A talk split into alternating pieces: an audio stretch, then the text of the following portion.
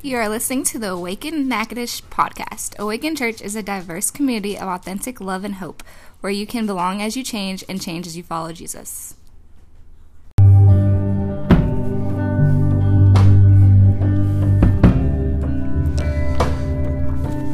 If you have a Bible, you want to open it, we'll be in uh, Hebrews chapter ten. Read a short passage from this uh, ancient letter found in the Bible. Hebrews ten, and we'll begin in verse eleven. Give you just a second to get there. It'll also come up on the screen if you want to look up there as well. All right. Hebrews ten eleven says, "Under the old covenant, the priest stands and ministers before the altar day after day, offering the same sacrifices again and again, which can never take away sins. But our high priest offered himself to God as a single sacrifice for sins, good for all time. Then he sat down in the place of honor at God's right hand. There he waits until his enemies are humbled and made a footstool under his feet. For by that one offering he forever made perfect those who are being made holy. And the Holy Spirit also t- testifies that this is so, for he says, 'This is the new covenant I will make with my people on that day, says the Lord. I will put my laws in their hearts and I will write them on their minds.' Then he says, 'I will never again remember their sins and lawless deeds.' And when sins have been forgiven, there is no need to offer any more sacrifices." We say amen to the word of God this morning. May it, may he teach us through his word. You may be seated.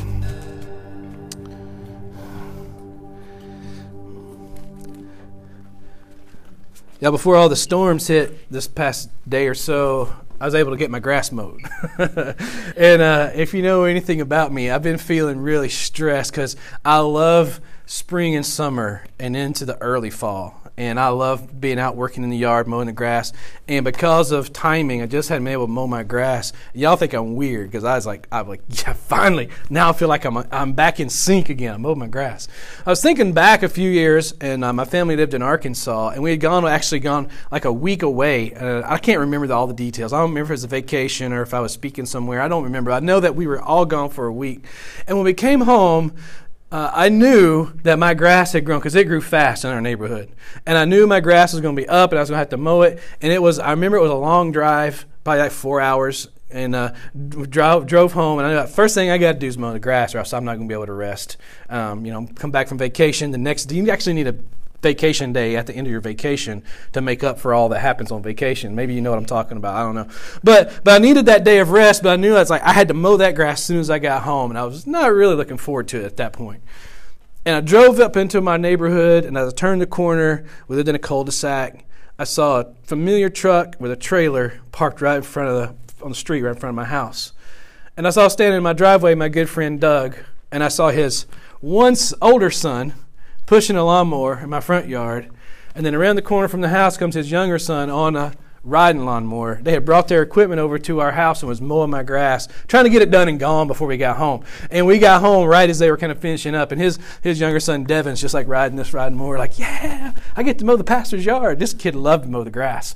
Um, he actually got a job, uh, created his own business for a while after after that mowing mowing grass for people. And I got to thinking, man, that was such a gift. I was given this gift. There was something that had to be done, and I, I I probably could do it, but I just didn't want to do it. But I got this gift of I didn't have to do it because it was already done. Have you ever had somebody do something for you, like you really weren't looking forward to doing something, and then somebody did it, it for you? Kind of an unexpected gift, right? How does that feel? Real, just, just real quick. How does it feel when that happens? It feels great. Other, other things, other feelings. Shocking. Yeah, like why? Why? Yeah. Love. Yeah, it's a gift of love, absolutely, when this happens. Um, but today's Palm Sunday, and we're going to be talking about this gift that God's given us. Uh, and it's for us, it's a second week in a series we're doing called Jesus Is. And we're discussing how Jesus is a prophet, priest, and king, and why that matters to us in, um, in our lives today. So Palm Sunday is this day we remember Jesus riding into Jerusalem on a donkey, and the people are laying their cloaks and waving palm branches and shouting, Hosanna. And if you've been in church probably ever, or if you've been in Sunday school ever, you've seen the pictures. You've had it. Some churches, even today, they're having little programs and they're waving palm branches. And that's cool. That's a great way to worship and a great way to celebrate. And so when I think of this story of what's happening here, it's actually something that predates Jesus about one hundred fifty years. That there was this, the the these the group of people, the, the Jews, were under the thumb of a group of people called the Seleucids. And the Seleucids were ruling. They had an empire. And the, the Jews were under their thumb. And there arose this leader named Judas Maccabees. And Judas Maccabees led a revolt against the Seleucids.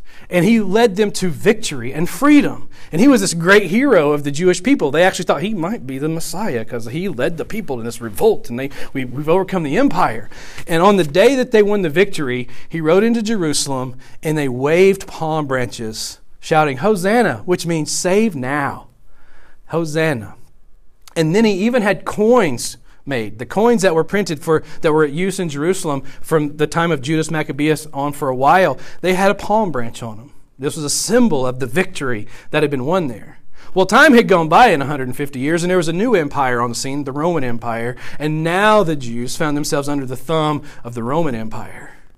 And so when Jesus rides into a town, on this same day they do a little pageant every single year at the beginning of Passover. Someone rides into town and they wave the palm branches, remembering Judas Maccabees, praying that someday, someday God would send another Messiah to save them from the, this new empire. And as Jesus rides in, and they're laying the palm, the, the cloaks on the ground, and he's riding on the donkey, and they're waving the palm branches, shouting, Hosanna, save now. Their mindset is, save now as before. Save us now, like, like, but like Judas Maccabees did one hundred fifty years ago. Save us now as before. And Jesus basically comes and says, I've come to save now, but in a different way. Not as before, but now and forever. Not just not just to give freedom to a people, but freedom to all people. And that's what Palm Sunday is really all about. Jesus, Jesus fulfilling this, this prophecy of being the Messiah, but saving us now and forever in a new way.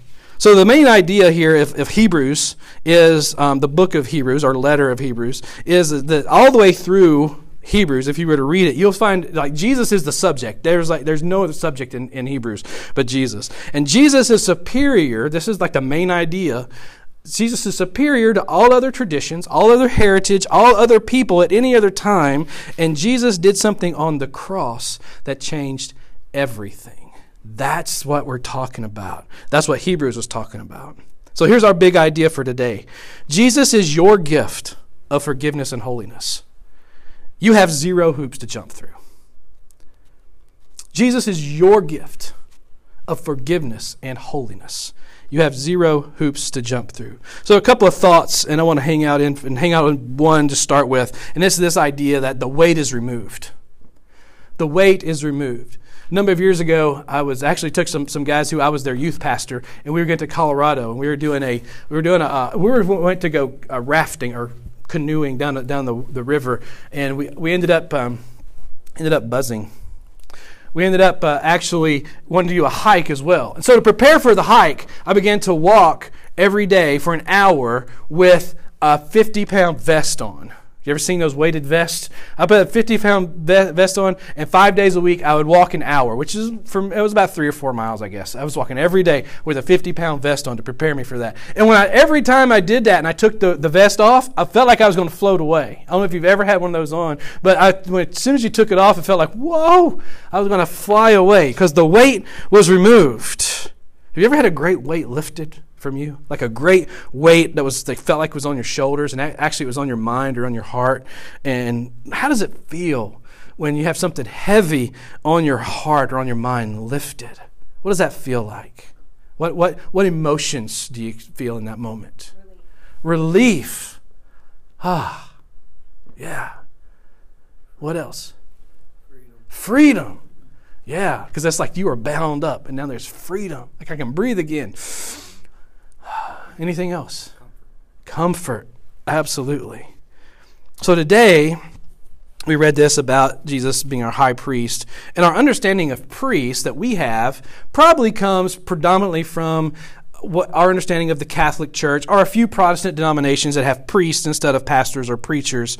Um, and so a simple description of the priest is a person you go to to confess sins and or, or to have rites or rituals administered. Now, the priest will offer uh, prayers and readings and sermons and sacrament, sacraments to you or to God on your behalf. This is what the priest does. So the idea is you're carrying a weight and the priest helps you get lifted. That's the idea of the priest. So Hebrews was written uh, in the first century, to, and actually two first century Jews who began following Jesus and believing he is the Messiah.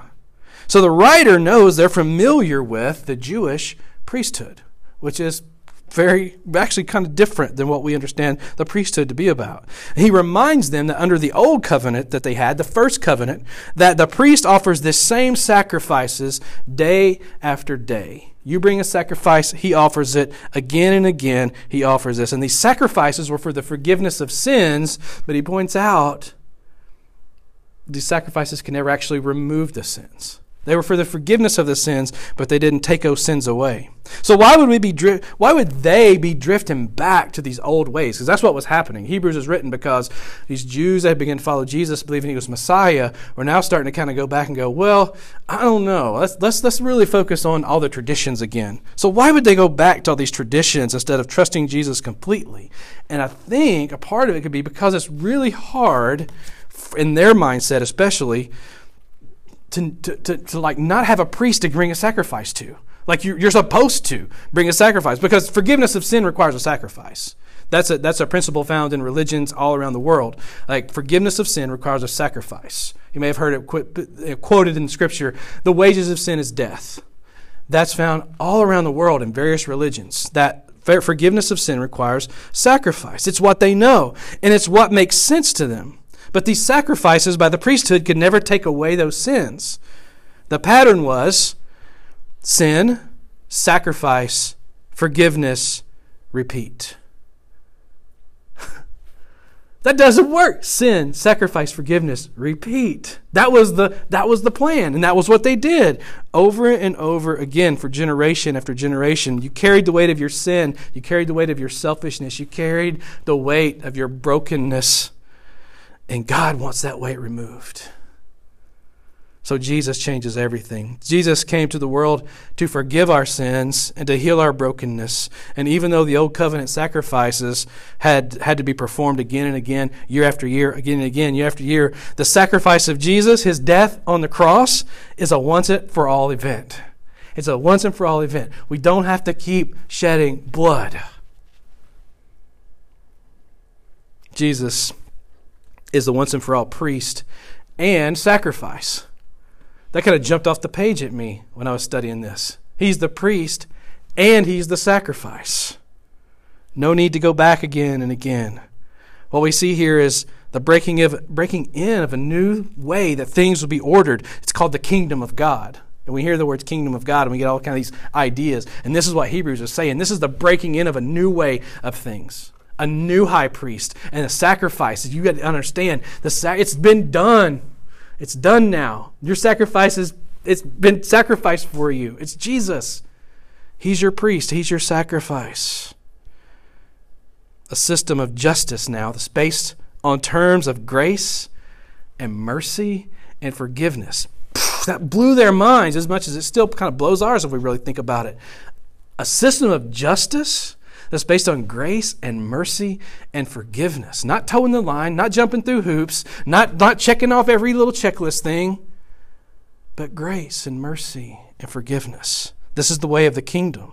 And the result is really, really good news. And in, in the Bible, there's a there's a letter called Romans. Romans chapter eight, verse one says, so now there is no condemnation for those who belong to Christ Jesus. Anybody. Does that sound like good news? I mean, how much condemnation do we have that we put, others put on us, right?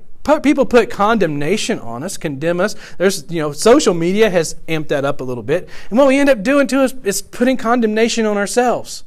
Like looking at ourselves and going, I've done it, I've done it, I've been there. I've looked in the mirror before and go, I can't stand you.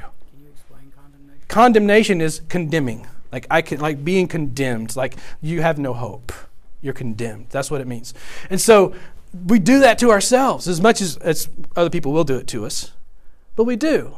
I was just saying, I've I've been in a place in my life where I've looked in the mirror and go, I just don't like you. That's condemnation, self-condemnation. But this is the good news. There is now no condemnation for those who belong to Christ Jesus, because he's the high priest and the sacrifice. He's done it. He's delivered us from this. Jesus is the gift of forgiveness. He is this gift. If you find yourself carrying the weight of sin or fear or, or condemnation or brokenness, in Jesus, the weight is removed.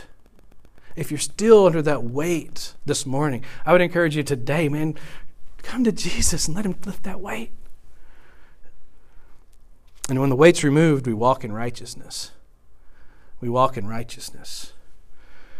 And that Colorado hike that I was preparing for, I put that that fifty-pound vest on for a, for several weeks and walked uh, walked you know an hour a day wearing it.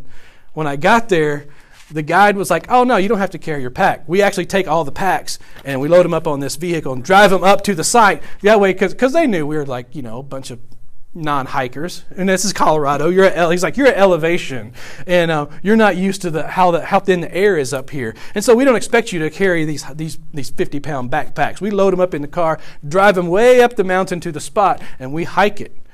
And I was able to stay on the path. I could I could breathe. I could stay keep my feet on the path and keep moving forward on that because the weight was removed. What helps keep your feet on the right path? What helps you? Real quick. What helps you keep your feet on the right path? Friends. Friends. Good. What else? My mom. Your mom. Family members. Yeah. Thank God for moms and dads and grand grandparents, aunties, others in our lives who just, right? Yeah. What else keeps helps you keep your feet on the right path? Hope. Your hope. Yeah, hope.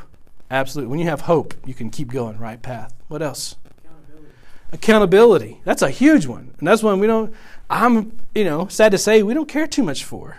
But it's important. I have three guys in my life, other pastors, who are my accountability partners. Plus my wife holds me accountable on a lot of stuff. But these guys, you know, we meet once a month and we talk, and it's like there's there's no masks, there's no there's no hidden agendas. There's like, here's what I'm doing, here's what I've been, here's if I'm struggling with something, here it is. Um, and we just hold each other accountable. All kinds of good. That's a great one. Anything else helps us keep our feet on the right path? That uh, that mirror you spoke about. The mirror. Look in the mirror honestly. Yeah.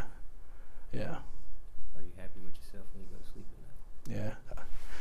One, yeah, that's a good point. He says, you know, that question is, are you happy with yourself when you go to sleep tonight? And um, I would change the word happy to peace for me. Like, because there's a lot of things, you know, I, man, I wasn't really happy how the day went, but can I get some peace before I... before I like lay down? And God can help you do that. That's a good. There was um, in Hebrews and in the in the in the culture, there's a specific priest known as the high priest, and the high priest had this special distinction about him. He goes because inside the temple there's a special place uh, where sacrifices are made, and it's called the holy place. And then inside the holy place is another place that's called the most holy place, or the Holy of Holies, where, where a special sacrifice was made once a year. And it was inside that this holy place, the Holy of Holies, that only the high priest could go. And he would go in there, um, and, and it was uh, but it was once a year, and it's divided by this thick curtain. I mean, this huge, big curtain. If you read the description of how this was put together, like this curtain is huge and it's thick, and you, there's nothing goes in and out, and and and, and it's. It's called the veil, and the veil is there, and, and, and it's considered, this is because it's the place where God's presence dwelt. That's what the people believed. Like the presence of God, the Ark of the Covenant that was inside. If you've ever seen Raiders of the Lost Ark, that holy thing, like that's inside there, and God's presence is in there, and God's presence is too holy and too amazing and too powerful that if this regular old people walk in there, even a regular old priest walks in there, they're going to fall down dead. So the high priest had to go through a tremendous amount of purification rituals and cleansing rituals once a year to go in on the Day of Atonement.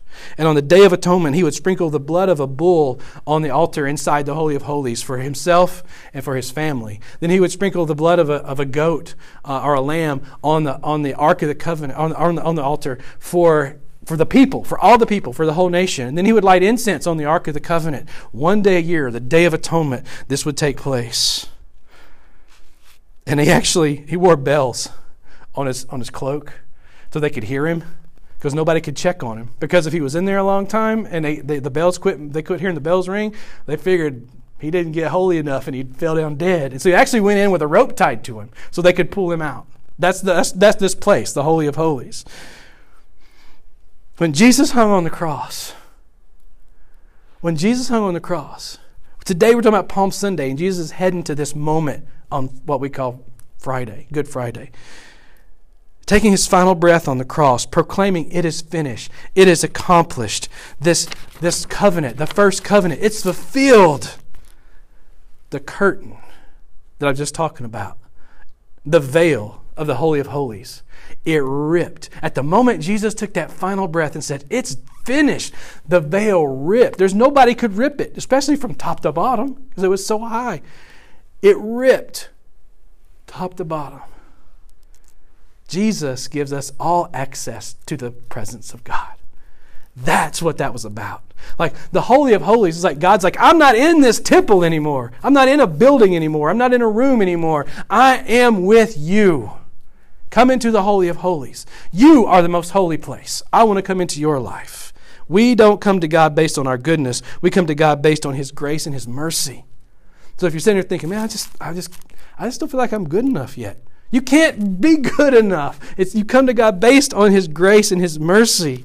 The door to the Holy of Holies is open to you. No matter how bad you've messed up, no matter how, if you've fallen away, no matter it, how broken you feel or you really are, the door to the presence of the love of God has been forever opened up. And nobody can put the veil back up.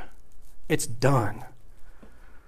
The first readers of Hebrews, they would be familiar with a certain type of thinking. And it was, it sounds familiar to me. It's, it's basically like, I can basically do whatever I want and then go to the priest and ask for forgiveness and then go back to doing whatever I want. It's like, that was, that was kind of the mindset. And it's led to an abdication of their responsibility for what they knew about God. I mean, they knew some things about God. He gave them what's called Torah, which is basically a bunch of law. And basically, they were very familiar with it. And when they would just go, I can just go to the priest and ask for forgiveness, and, and he'll make a sacrifice for me, and then I'll, I'll, go, I'll be good. There was an abdication of their responsibility. If you ever abdicated your responsibility for what you know to be true, I've certainly been there. But verse fourteen says, it's because of Jesus' death on the cross, he forever made perfect those who are being made holy. Now, we can get hung up on that word perfect, because we're like, oh, well, you know, no perfect people allowed. That's a little thing we say once in a while here. No perfect people allowed. No, no, none of us are perfect. We get hung up on this word perfect. The word perfect here, if you take it and look at the original language, what it literally means is complete. It literally means whole. It's like, here's the phrase, Jesus makes you complete. It makes you holy as you go. Jesus makes you complete. He completes you. There's a hole. In, there's somewhere in our lives, there's a hole. I've heard it called the, uh, um, the, the black hole of the soul. Like there's a vacuum, a God-shaped hole, and, and only God fits in it. And everything else we try to put in it doesn't fit. But God fits perfectly in that space, in that hole. And it's there he makes us complete. And as he makes us complete, makes you holy as you go. Holiness is a walk. It's a journey. It's a you, there's a big churchy word called sanctification, and some of y'all probably know it. And, and it means to be made holy, and it's a journey. It starts at a moment, but it continues as you walk with him. So we mess up. We realize, well, there's no nobody's perfect, and then we'll get upset with ourselves, and we doubt God's love. And Jesus says you can walk in righteousness. He says you can walk in righteousness because he makes you complete. That's why. Second Corinthians five twenty-one says, for God made Christ, who never sinned, to be the offering for our sin, so that we could be made right with God through Christ. That's the gift. Jesus is your gift of forgiveness and holiness. You have zero hoops to jump through. And then the last thought I want to bring it home with, and this is at the risk of being overly cultural. Stay woke through repentance. And I said, at the risk of being overly cultural, I had a friend yesterday who who did a tweet, and it was basically, can we can we just retire the word woke now? And I said, uh, not unless you're not all about that stay woke lifestyle, brah. And then I was like, also, not until after my sermon tomorrow. Stay woke through repentance. We have you have zero hoops to jump through, and we keep coming back to. That's what what Hebrews is written to. They kept going, well, yeah, this is cool, but but we need some hoops to jump through. I mean, we're supposed to jump through hoops. I mean, that's our religion. That's what religion is, jumping through hoops. So so let's go back to that, jumping through hoops. That way we know. If we jump through all the hoops, then we know we're good, right? Why do we seem to keep defaulting to jumping through religious hoops? There's this new covenant that God made. He made it with all of us through Jesus. It wasn't just for one nation, one people group. It's for all people group. That was through that first covenant that God's, God's promise was. This covenant is so all the nations of the world would be blessed through you. And Jesus is that blessing for all nations to the world. And he says now, Jesus says, I will put their laws in their, I will put my laws in their hearts, and I will write them on their minds. I will never again remember their sins and lawless deeds. And when sins have been forgiven, there's no need to offer any more sacrifices. The sacrifices looked different. We get the idea of a lamb and a goat, but there's grain sacrifices. There was, there was, you know, doves that were sacrificed. There were, um, they would bring bread and they would sacrifice. There were different cultures and different religions that had sacrifices, and they would do all kinds of things to their bodies and with, with others in order to have a sacrifice. When your sins have been forgiven, there's no need to offer any more sacrifices. You become the sacrifice. You become a living sacrifice. You you offer yourself daily. So God no longer requires our sacrifice. But here's the thing, we're wired to desire to, to accomplish things. And so a lot of times we can get up in this because we're wired with this desire to accomplish things. Like, oh, well, God will be happy if I accomplish this, this, and this. We tend to like boxes to check off. And we tend to like, you know, well, if God doesn't give us boxes to check off, then I'll, I'll create some boxes, and that's on us. That's what that and that that helps some of us. It's and that's it's okay, but you can't give other people those boxes because God didn't give them. But when we've turned toward God, which is what repentance is, by the way, we use that word repentance. It means to turn toward God.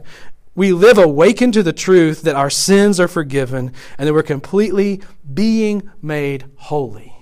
Our sins are forgiven, we're complete, and we're completely being made holy as we go with Him. And we stay turned toward God. And we stay woke. The key is staying turned toward God. Turn yourself, turn your life, turn your eyes towards Jesus. Because Jesus did it. He did it. All the stuff that we want, that we what we feel like we got to do, He did it. Jesus He, it's, he's forgiveness. Forgiveness is yours. Righteousness is yours. Oh, not me. Not me, Steve. Yeah, you. Holiness is yours. Wholeness, completeness is yours. All thanks to what Jesus has done. And you and I don't have to do what's already done. Jesus and His Son, He mowed your grass. It's done. Complete. He says, come rest. Come into my rest. We don't have to do what's already done. But what we do, what we do, we don't do to earn God's love. The things we do, we don't do to earn God's love. We do what we do because we already have it. People will challenge me on this sometimes. Oh, you're religious. You go to church. You read your Bible. You say prayers. Yeah, I don't do any of that to earn God's love. I do all of that because I love God, and this draws me closer to Him. Singing worship songs with you guys. I love singing them just by myself in my car. But singing them with you guys, it's amazing. It's awesome. I don't do it because I feel like I have to to be a good Christian. I do it because my love grows for God and for you when we do that. Reading the Bible. I don't do it because, well, I'm a good Christian. I make a checklist. Read your Bible if you're going to be a good Christian. I read my Bible because when I read it, God speaks to me. And when He speaks to me, He draws me closer into His love, closer into His healing. And the less days I have where I look in the mirror and go, I don't like that guy. The more days I have, I look in that mirror and go, thank you, God. Thank you for how you created me. So good. I don't pray because, well, you're a Christian, you're supposed to pray. I pray because it's in prayer that I'm in communication with this God who loves me. And He speaks and I hear, and, and, and I'm not saying I hear out loud, out loud voices all the time. I say, hear of my, in my heart, I hear God speak. And, he, and I get to talk to Him too. How cool is that? It's not, it's not hoops to jump through to get to earn God's love. It's because of what He's already done that I do these things. And that's what I want for you guys, all of you guys, you guys watching online. What I would want for you is to have this kind of relationship with God where He's so real that it's almost like you get goosebumps. Because I got there right now, just, just talking about it. Because He's here in our midst, the Creator of all things. And we have no need to go through another person nor to come to God. And I always say this, and like, and I will always be here to pray with you and talk with you anytime you need to. And you should be there for one another as well, to pray together and talk together. But we all come to God through Jesus. He's the high priest. He is our high priest. You have the same access I do. I've had uh, some people say, I got a prayer request for you, Pastor Steve, because I know God listens to your prayers. And I'm like, He listens to yours too. I'll be glad to pray for you. I'll pray, pray with you. But you pray. You pray because God hears you. I'm no closer to God than you are. You have the same access. Another New Testament writer that uh, that, that that loved Jesus and followed Jesus, he talks about Jesus being our high priest. He says, you also become a priest yourself. We all are priests. We can all come to God and speak to Him when we follow Jesus. First Peter two nine, for you are a chosen people. You are royal priests, a holy nation. He's talking about us. God's very own possession. As a result, you can show others the goodness of God, for He calls you out of darkness into His wonderful light. So Jesus is our gift of forgiveness and holiness, and you have zero hoops to jump through. But what is your next step? And don't hear that as, what is the next hoop I got to jump through? Because wherever we are, we always on this journey have a next step. And I feel like every every day or every week, there's a, there's, there's a next step for us. And the way God's been really kind of speaking to me lately is, what is the, you know, to, to ask these questions. What's the next thing I need to really think about? What's the next thing I really need to let my brain, just, just what do I need to think on? Or, or what is the next thing I need to feel?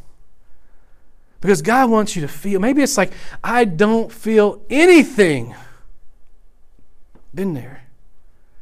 Maybe that's the next step. God, God, I want to feel something from you. Or what's the next thing I need to do? Not the next hoop you need to jump through, but, but what is the next step? Maybe there's something I need to do that I haven't been doing. Maybe that step is there's something I don't need to do that I've been doing. I need to stop. And as the result of this, you show the goodness of God to all people around you, to everyone.